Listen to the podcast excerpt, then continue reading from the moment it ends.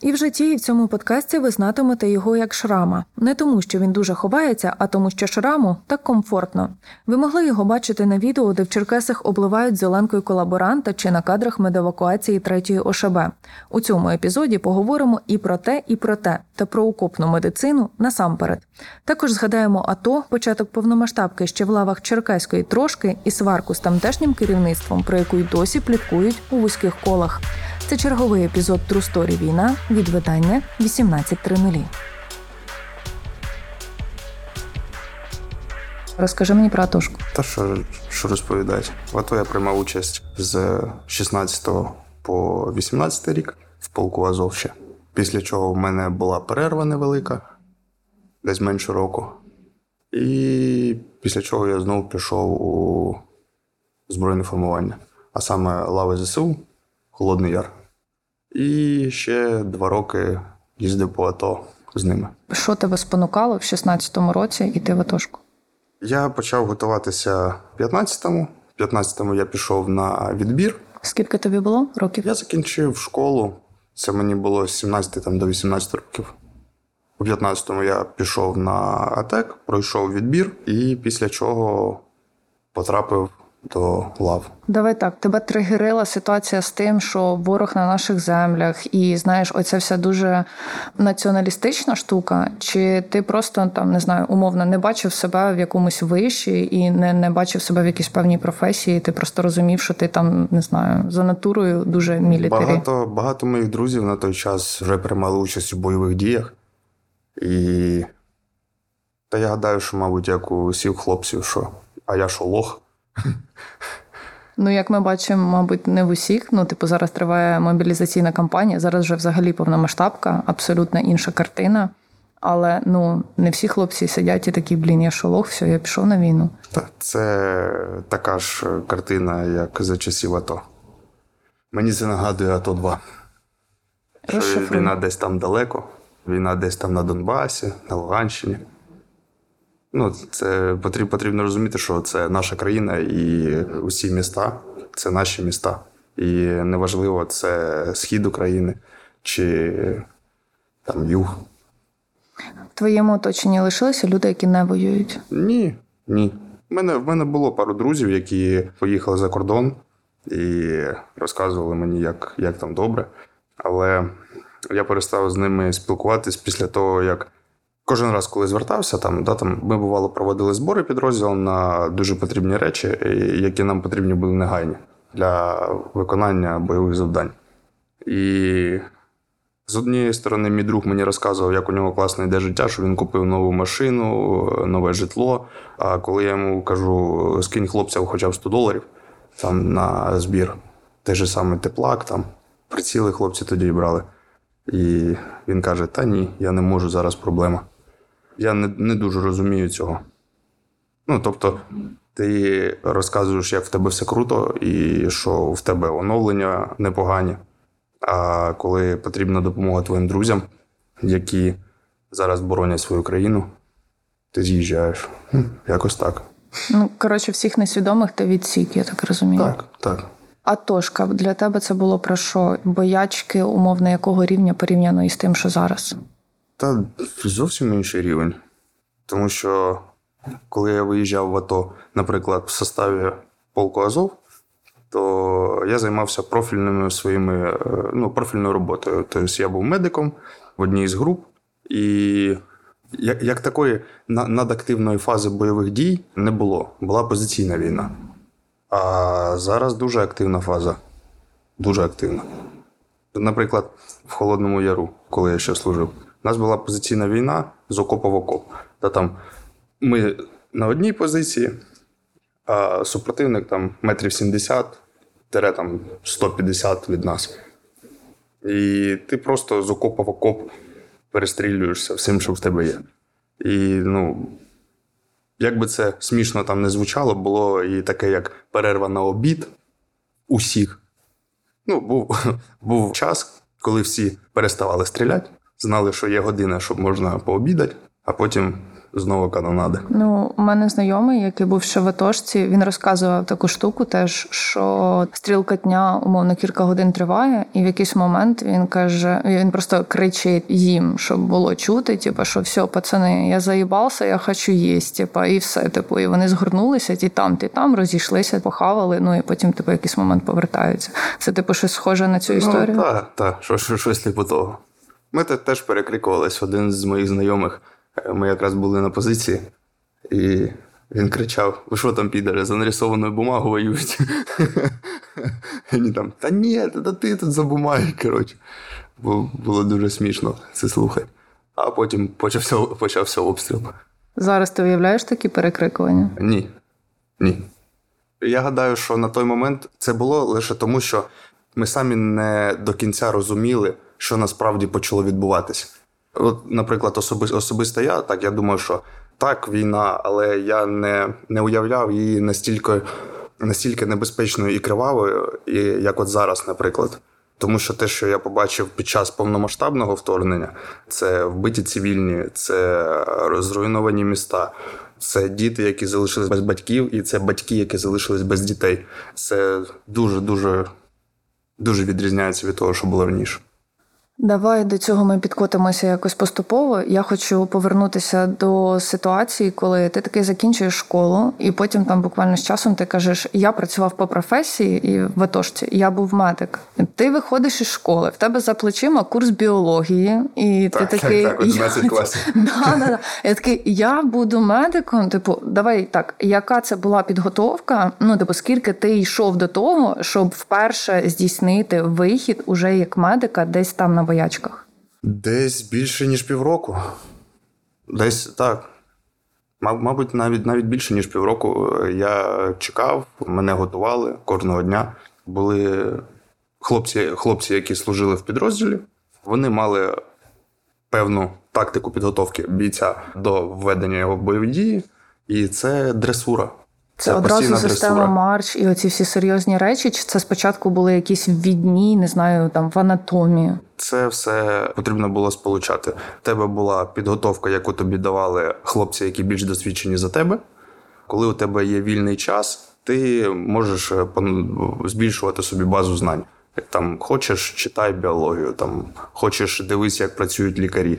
Ну тобто є багато векторів, у яких ти можеш розвиватися. Але основний професійний вектор, як медик-евакуатор, ти здобуваєш у тренуваннях з хлопцями, які більш досвідчені за тебе. Ну це завжди логічно. Ти вчишся завжди в практиків. Але от в цей вільний час ти читав умовно там не знаю, якісь книжки на медичну тематику, чи ти дивився відоси на Ютубі? По- По-різному було. Це так, це були відоси, це були розпечатки, які хлопці приносили. Наприклад, вони знайшли якусь цікаву тему, яка може знадобитися у нашій роботі. І вони робили на всіх розпечатки, да, там, і приносили, казали, хлопці, оце цікаво, це треба прочитати. І після чого ми всі випробуємо, це працює чи не працює. І якщо це працює, це покращить нашу роботу. Якщо це не працює, ну лишнім не буде. Перед повномасштабною я про тебе чула більше із двіжухи там Нацкорпус Азов, але я тільки сьогодні, якщо чесно, дізналася, що ти взагалі не з Черкас. Як ти потрапив в цю Я двіжуху? переїхав до Черкас не так давно, і по початку я шукав, чим займатися взагалі. Це якраз я звільнився з е, 93-ї, переїхав сюди і шукав, чим, е, чим займатися. Те, те, що я знайшов, мені не дуже сподобалось.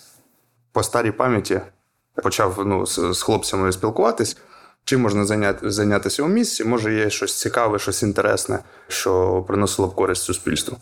І хлопці направили мене на міський осередок національного корпусу. Так, і так і потрапив. Зрозуміла, ти вірив взагалі, що буде така повномасштабка, як така? Скажімо так, я не те, що вірив, я е, знав, що буде, буде гірше, ніж в АТО. Але коли це станеться, ну, в мене в мене не було чіткої, чіткого там предсказання, да, там е, чіткої думки. Я знав, що настане момент, коли оце все, що ми проходимо зараз, буде квіточками порівняно з тим, що гряде. І так воно і вийшло. Мені просто дуже дивно було, ну, типу, враховуючи, що ти був в двіжухі Азова, ну, нацкорпусу Азову, що ти потрапив трошку на початку. Як так вийшло? Хлопці, коли збиралися на Київ, у мене жінка була вагітна. І я попросив у хлопців невелику відсрочку, що вона народить, і після чого я приїду і приєднаюся. В цей момент дуже важливо було бути присутнім, тому що, самі розумієте, почалась війна, бомблять міста, і е, залишати е, жінку вагітну в, в, цей, в цей час ну, я, я не зміг. Але я приєднався до підрозділу тут, в Черкасах, після чого зібрав свій невеликий підрозділ, який займався там спеціалізованими задачами. Знаю, що поки ти був в трошці, попри те, що знаєш, треба бути біля дружини, яка в такому стані зараз, ти все одно ти виїздив на попасну, як мінімум. Розкажи про цей Це досвід. було весело. Це, це був дуже странний досвід. Тому що я вперше бачив, щоб на такі масові заворушення вилітали без підготовки. І просто я, я звик, що у війні потрібно оцінювати ворога, перевіряти його, проводити розвідку, дізнаватися, хто твій ворог, як він воює, для того, щоб правильно дати йому відсіч. Я гадаю, що на перших порах багато хто про це забув. Я розумію, про що ти говориш. У мене товариш теж був попасній. В нього не було взагалі ніякого бойового досвіду. Він став різко гранатометником. І коли він туди приїхав, він вперше розкрив кейс, з якого він дістав зброю, дістав інструкцію на якійсь там чи англійській, чи німецькій мові, і такий окей, Google, ти що робити з цією штукою. Я так розумію, що там плюс-мінус все відбувалося в такому режимі. Поруч з тобою були якісь ребята з бойовим досвідом Різні, чи ні? різні хлопці. Були з бойовим досвідом, були і без бойового досвіду. Але всі хлопці, яких я знаю особисто, да, стереошки, які їздили в Попасну, е, вони показали себе як леви. Ну, молодці. Як би тяжко не було, і як би страшно не було людям там, вони намагалися гарно себе ну, показувати, гарно себе тримати. І е, в моменти контакту ну, люди робили те, що від них залежало. Ти їздив туди вже як медик, чи там просто, ну, типу, знаєш, умовний хаос і виконували? Чесно, я вже навіть не згадаю. Розумію. Про трошку останнє, що хочу запитати, я розумію, що це вже знаєш, лишилося в минулому, але теж недавно почула цю історію. Не називатиму прізвищ. Чула, що в тебе легенди ходять, навіть так скажу, що в тебе була досить жорстка розмова із керівництвом, коли вас відправляли, типу, на виїзд. І не буду також цитувати, бо, бо там звучить не дуже, не дуже ок. Але, типу, якщо коротко, я поїду на виїзд, якщо ти туди поїдеш. Чи це легенда правдива чи ні? Яку ти отримав відповідь? Я не отримав відповіді, я отримав на це гру. Гру міміки, гру почуттів, але не відповідь. Е, За це тобі щось прилітало потім? Ні. Я не гадаю, що за це мені повинно було щось прилетіти, тому що я, я звик до того, що командир, який веде тебе в бій і який тобою керує, повинен мати бойовий досвід. Якщо командир, який починає роздавати тобі задачі, не має бойового досвіду, це самогубство його слухати.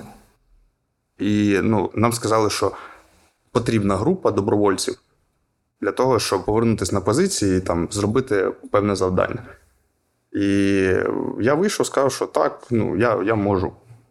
Але якщо ви підете зі мною, Там випущене одне слово, але менше з тим залишимо його за кадром. Окей, і пам'ятаю, що ще влітку минулого року, тоді, коли випускали депутата Черкаської міської ради, який зараз уже обвинувачений там в колабораціонізм, засуджений, ти був на цій двіжухі, коли його випускали із СІЗО. Ну і ти запам'ятався власне більше всіх, тому що ти, скажімо так, додав бар всьому цьому дійству і його обличчю, зокрема, тоді, як мінімум. Та й зараз мені здається, що такі речі має насамперед вирішувати тил, але ти туди прийшов. Чого ти вирішив туди прийти?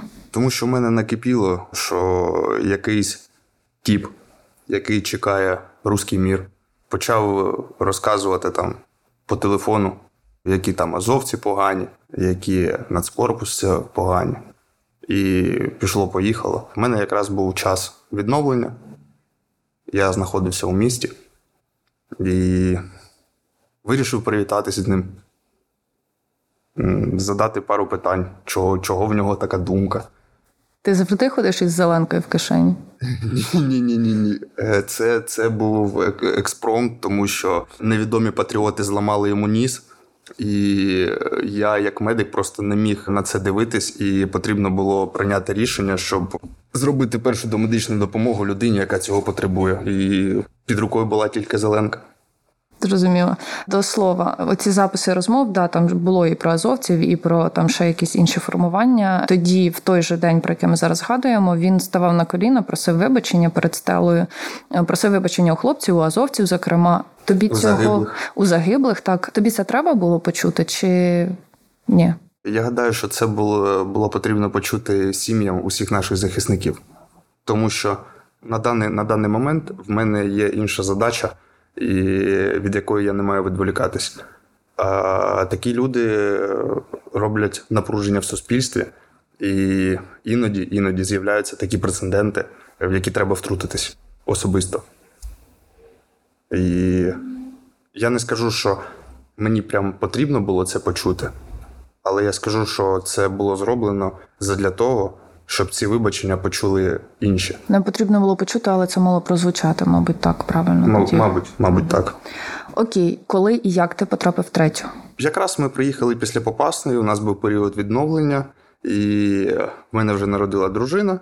І я хлопцям сказав, що хлопці, так як і планували, зараз я збираю список людей, і є відкритий перевод в, в третю штурмову. Тому що хлопці роблять справу, і нам потрібно долучатись до своїх.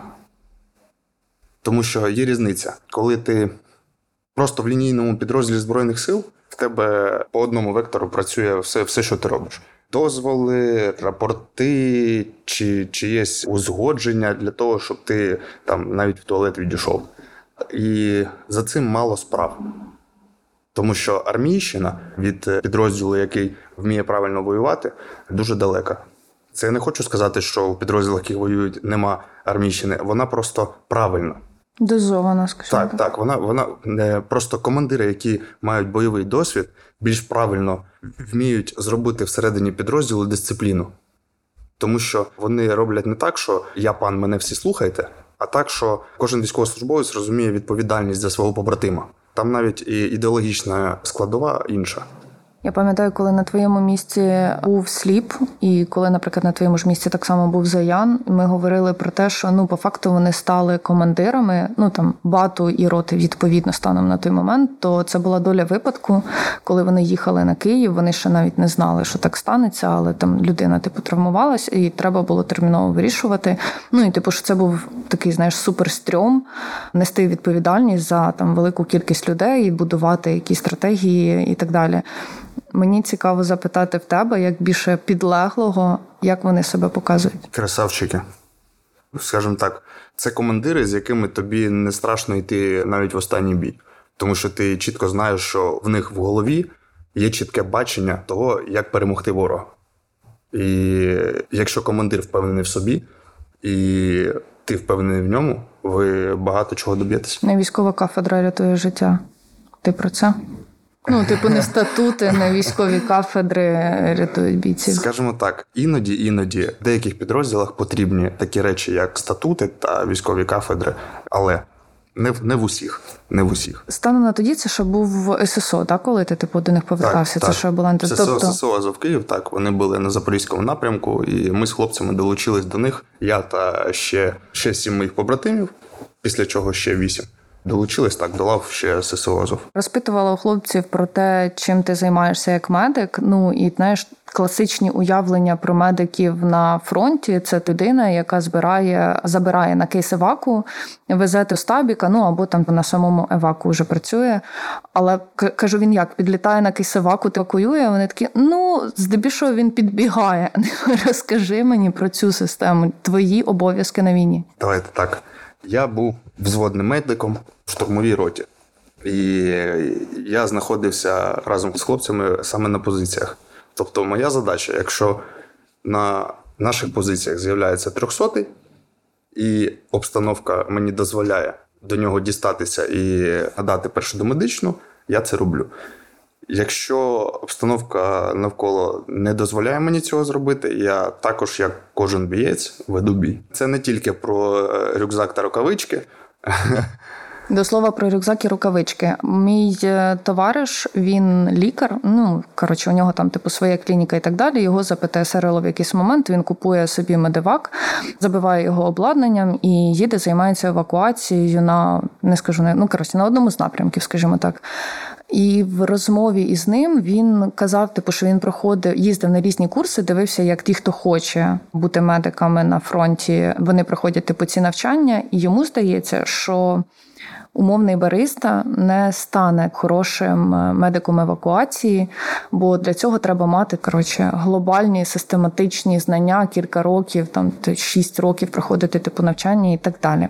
Що ти можеш відповісти як е, медик, який веде е, і окопний бій, зокрема? Скажімо так, це залежить від того, до якого класу медика ти відносишся.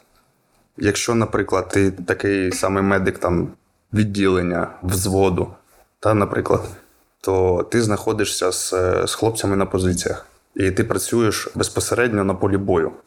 І для того, щоб працювати на полі бою, тобі потрібна єдина наразі уніфікована база знань це протокол роботи з пораненими марч. Там є різні рівні, і з кожним разом я раджу нарощувати ці рівні для того, щоб в тебе була більш велика база і щоб ти міг е, працювати з більш складними пораненнями. Якщо ти, наприклад, медик кейс еваку, тобі потрібні вже знання і саме медична освіта, тому що кейс еваку ти працюєш з пораненим після того, як його витягли з поля бою, і тобі потрібно стабілізувати його стан до моменту, поки ви його не привезете на стабілізаційний пункт, де з ним будуть працювати вже там хірурги, анестезіологи.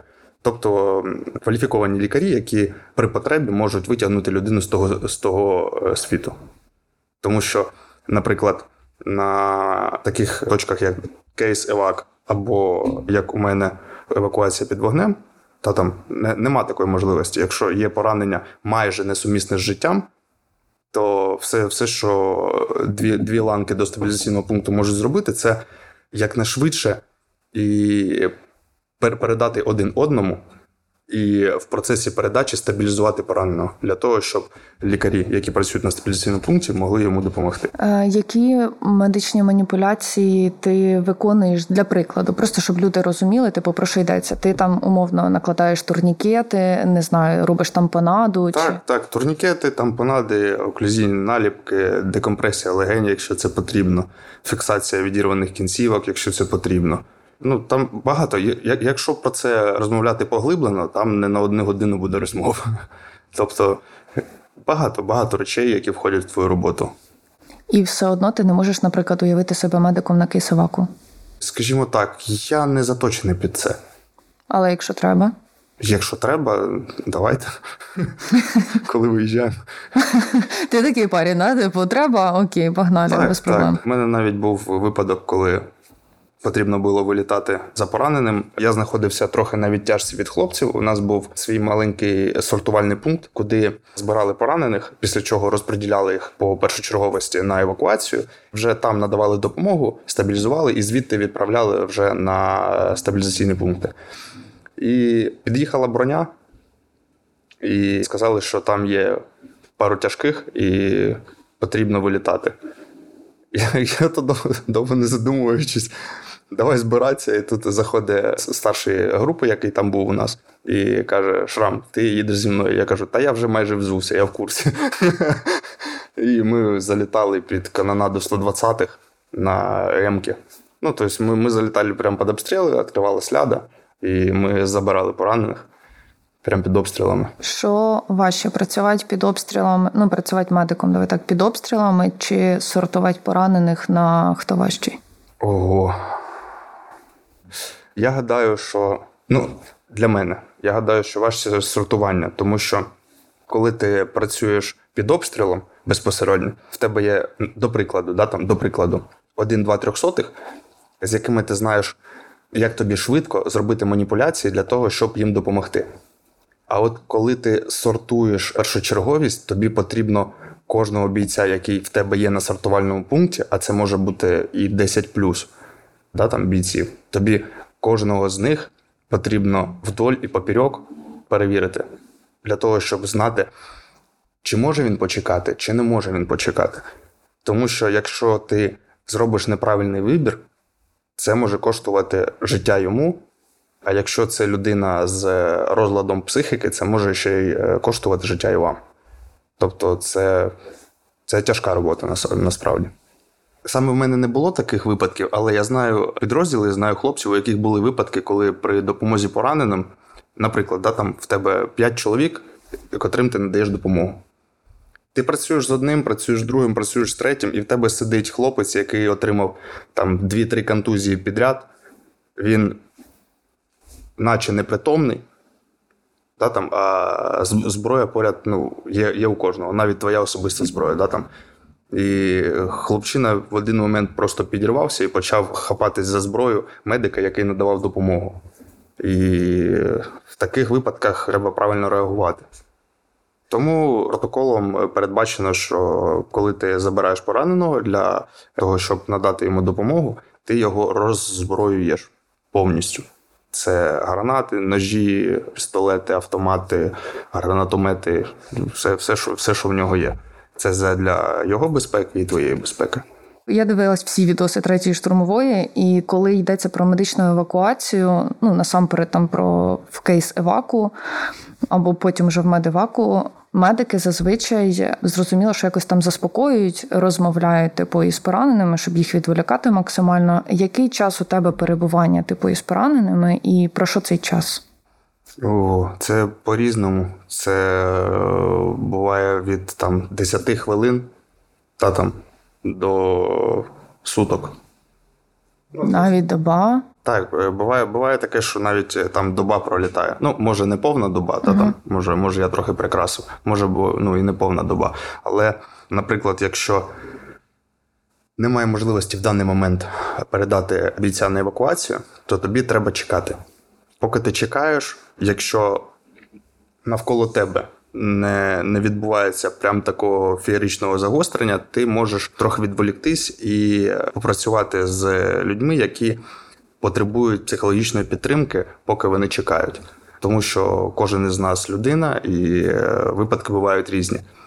Тож, якщо ти надав допомогу одному, надав другому, надав третьому, ти їх контролюєш, і це не заважає тобі поспілкуватися з четвертим, ти це робиш. І це може бути там 10 хвилин, година, там 2 години. Тобто ти просто з ним розмовляєш, але сконцентрований на роботі з пораненими. Проходив якісь курси психологічні. Ні, чесно сказати, взагалі не вірю в психологію. І, ну, в психологів. Ну, не вірю я. От це поворот. Так, отак, ну, така я людина. Тому що я, я, я на собі просто, просто відчув, що для того, щоб змінити своє життя, окрім тебе, тобі ніхто не потрібен. Для того, щоб налагодити своє життя, окрім тебе, тобі ніхто не потрібен. Тобто, якщо ти сам не захочеш і не почнеш робити кроки до кращого свого життя, ні один психолог в світі, хоч за 100 доларів, хоч за 5 тисяч доларів, не зробить це. Плюсую в цьому, але в мене тоді запитання. і На якому рівні будуються розмови ці з пораненим? Це суто якась твоя інтуїтивна штука? Типу, от з цим я можу там не знаю, поговорити там, про юмор. боячку. Чорний гумор завжди. Вообще, от чорний юмор залітає. Які жарти, давай так, чи є табу в чорному гуморі на Нема. фронті? Взагалі нічого Вообще. Наведи приклад. Ну, наприклад, в мене був хлопчина з травматичною ампутацією. У нього висіла на, на клаптях рука, і він переживав по цьому поводу. Я йому кажу: та неси, зато зможеш чухати за спиною, ну буде удобно. Ну, тобто, і це, це допомогло його розсмішити, і, ну, і нам, нам обом вже було проще. Ну, тобто, я поки надавав йому допомогу, його це розсмішило, відволікло, і ну, мені проще працювати так з ним. І він знає, що все не також погано, як йому здається. Коли запитувала у хлопців, так а що там шрам, який він медик, то цитую відповідь: він врятував тупо до хіра людей.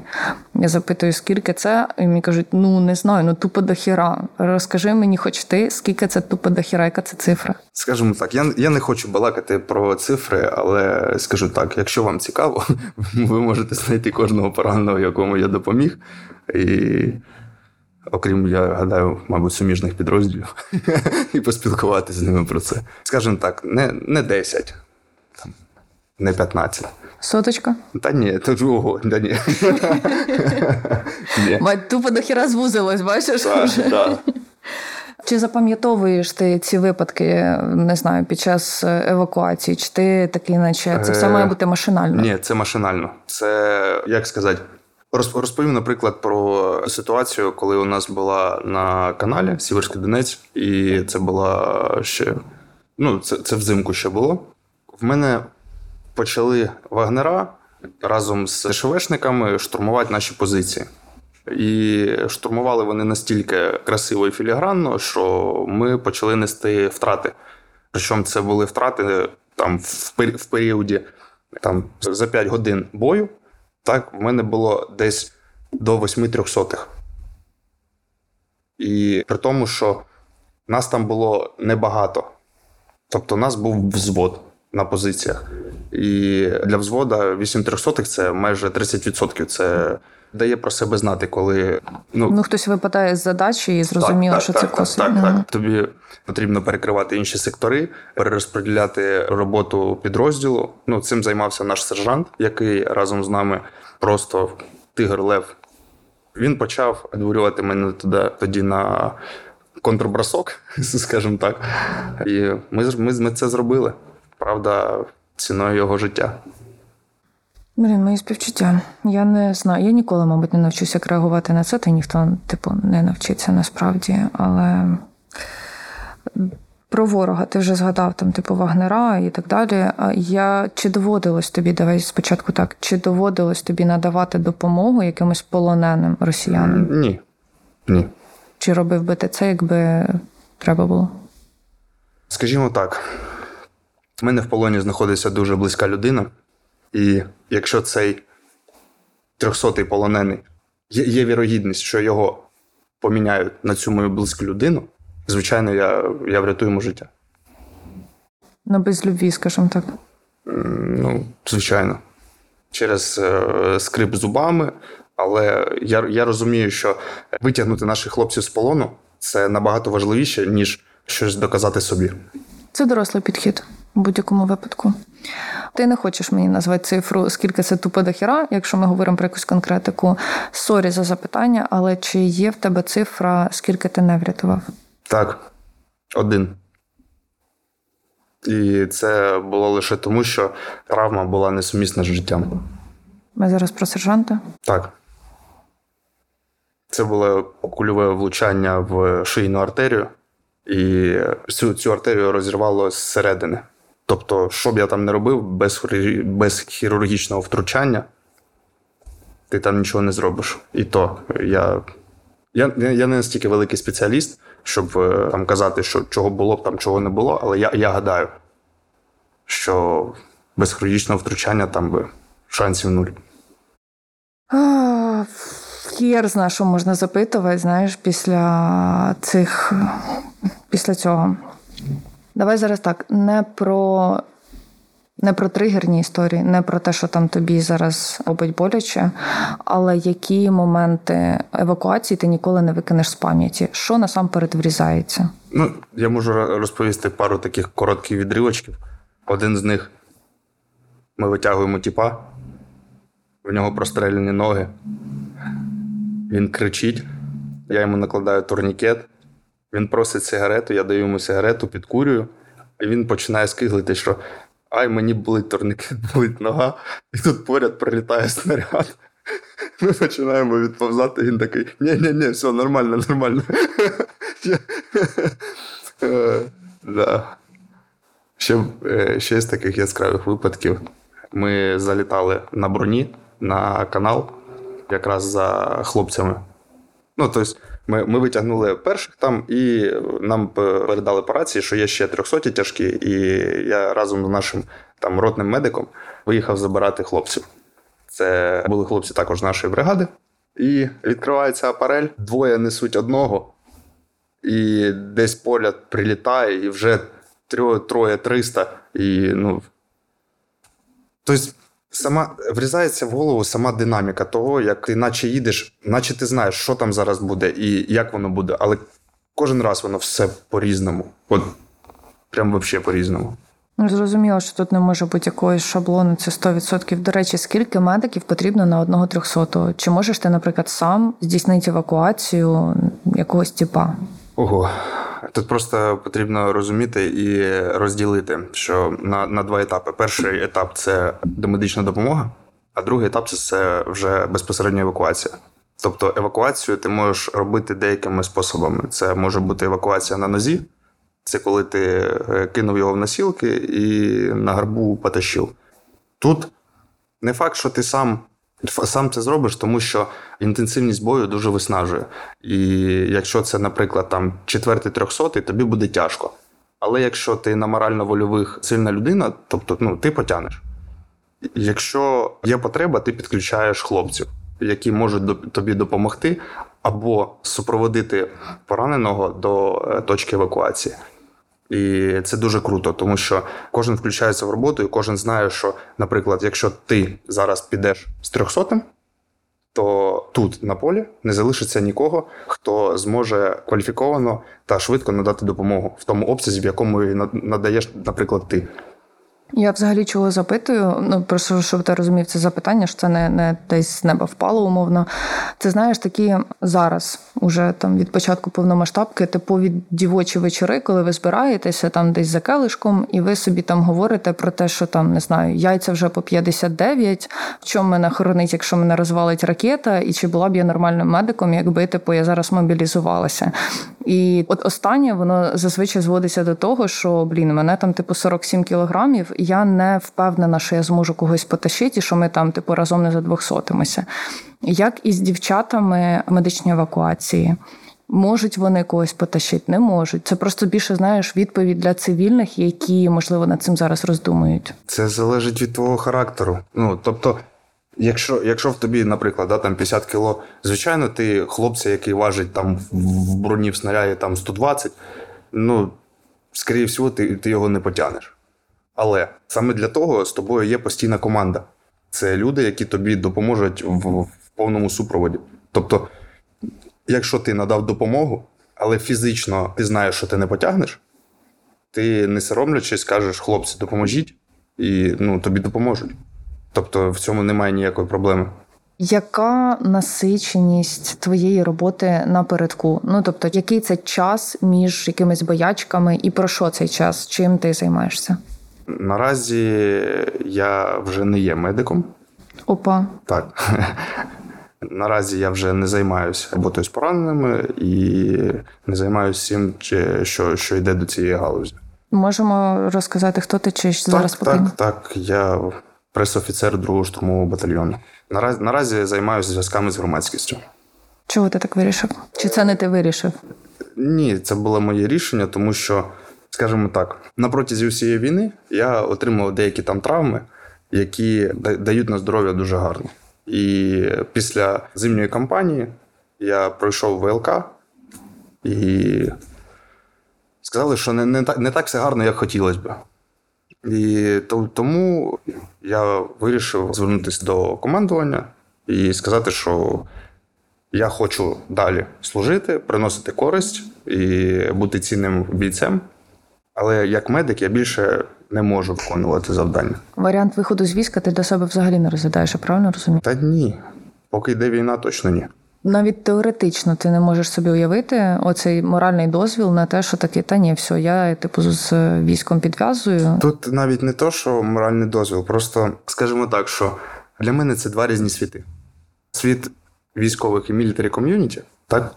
Це гарний світ, в якому в тебе є і підтримка, і опора, і ти знаєш, що є хлопці, які скрутну годину тобі допоможуть. А коли ти на гражданці, Кожен, кожен намагається іншого обдурити. Ну, тобто, я, я не бачу спільної мети у людей, які там, та, там гульбанять по ресторанам, там, ходять на шопінги і там і бла, бла, бла, бла, бла. В який момент для тебе розділився тил і мілітарі? Та, мабуть, як я перший раз приїхав у відпустку в 16-му році. А, ще навіть тоді. Так, так, так. Що ти таке побачив, що для тебе пішов цей розподіл? Чи що ти не побачив? Скажімо так, що вже тоді почали повертатись хлопці з АТО, і вже тоді було так, що коли під новорічні свята. Та там люди збирались, їх просили там не зривайте там салюти, там то сьо, ну там да там якісь маленькі застереження для того, щоб не тригерити хлопців, які пройшли там зону бойових дій. І мене здивувало, що суспільство не відреагувало на це зовсім ніяк. Від слова зовсім.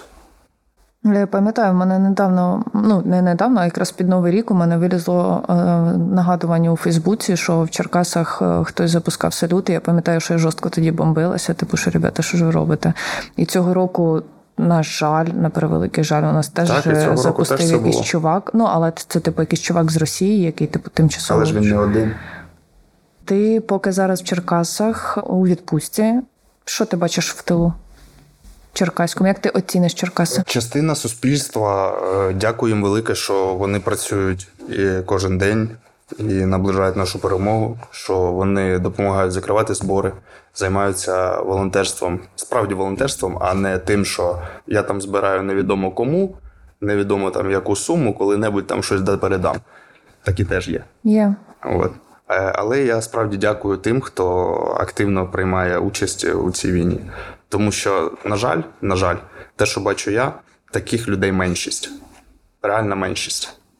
Наприклад, там 100 із тисячі. Ну, знаєш, головне, щоб решта вони скидали на ці збори. Це ж по суті основа. Є просто люди, які думають, що вони там кажуть, да, там я активно приймаю участь, там, та я там не доначу, але я там плачу налоги. Альо, я теж плачу налоги. Ну, якщо що. Що ти, до речі, народжений для війни? Да. да. Я, як ото в пісні. Дупа в мультикамі, точно народився для війни. Тебе на дитячих фотках є якийсь, знаєш, маленький автоматик, типу, ці всі речі, так і було. Поняв. І з останнього, мабуть, е, чим, чим би ти хотів займатися після перемоги? Я не знаю. Окей, давай, давай тоді просто відштовхнемося. Знаєш, як, як в тестуванні, варіант А, Б, В. Із е, всіх розмов, які ми проводили із хлопцями, е, я їх умовно поділяю на кілька категорій. Перша, я зробив для країни достатньо. Я хочу трошки пожити за кордоном для себе. Відпочити, не знаю, там працювати. Ну, типу, зараз не готовий лишатися в Україні. Друга частина я лишаюся в Україні, але я максимально не пов'язую себе ніяк із військом з армією. І третя частина, яка планує залишитися у війську. Ти хоч до однієї із цих груп можеш себе зарахувати? Я не можу правильно відповісти на це питання не тому, що я не знаю, чим мені займатися, а тому, що після перемоги це коли. І ми реально робимо всім суспільством, не тільки військові, да, там, а всім суспільством, і надію, що і влада теж. Ми реально робимо достатньо для того, щоб перемогти. Я не можу відповісти на ці запитання. Як думаю, і будь-хто, кому ти їх можеш поставити. Я, я просто тому, тому, тому я не можу прозоро подивитись у своє майбутнє, чим би я займався, тому що для мене воно не прозоре аж зовсім. І тенденція, яку я бачу зараз на полі бою, ми не веземо. Нам потрібно більше. Нам потрібно більше зброї, нам потрібно більше мотивованих людей. Та, ті, ті самі, от, допустим, да, там гуляють по інтернету відосики з ТЦК. Ну, для мене це смішно. Ти дорослий чоловік, в тебе є сім'я, до, е, до тебе додому прийшли зі зброєю, а потім теб- тебе повинні ловити для того, щоб ти свою сім'ю захищав. Ну, це абсурд. Як тобі, до речі, мобілізаційна кампанія в Черкасах? Ну, із того, що ти бачиш за останній час. Та що, я, я виходжу, бачу там темщиків, мажорчиків. І, я гадаю, су, суто моя думка, що мобілізаційна кампанія не працює. Вона не працює тому, що вона неправильно розроблена. Якби мобілізаційну кампанію проводила третя штурмова, що б змінилося? Все б змінилося. Я гадаю, все б змінилося. Ні, це жарт, звичайно, але для того, щоб проводити цю мобілізаційну кампанію, потрібно її правильно розробити. Тому що коли, до прикладу, так, до прикладу, коли люди бачать, що їх хапають на вулиці, і без пояснень, та, да, там, і без цього цього кудись увозять. І там жінка чи там батьки не знають, де тебе після цього шукати, тому що з ними ніхто не спілкується і не виходить на зв'язок. Це неправильно, так робити не можна. Ти думаєш, що якби підійшов дядя з ТЦК до якогось хлопця і сказав: коротше, ти зараз на місяць на учебку, а потім під Бахмут, то він би такий, а ок, ну і все, і пішов би. Ні, ні. Я, я веду до того, що так робити не можна. Але, але в даних реаліях це робиться. І це робиться тому, що люди не, не зовсім розуміють. Я гадаю, що це вони не зовсім розуміють із-за телемарафону, що насправді відбувається в країні. Тому що по телемарафону кажуть там пес патрон, скоро перемога, е, там всі діла. Але насправді це не так працює. Тому що Росія зараз стає на військові рейки.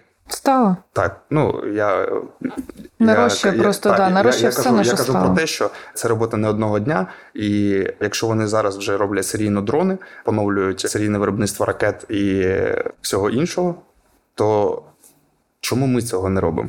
У нас для цього є все. Реально є все. І ми цього не робимо, але ми кладемо там бруківку, там парки стрижемо там.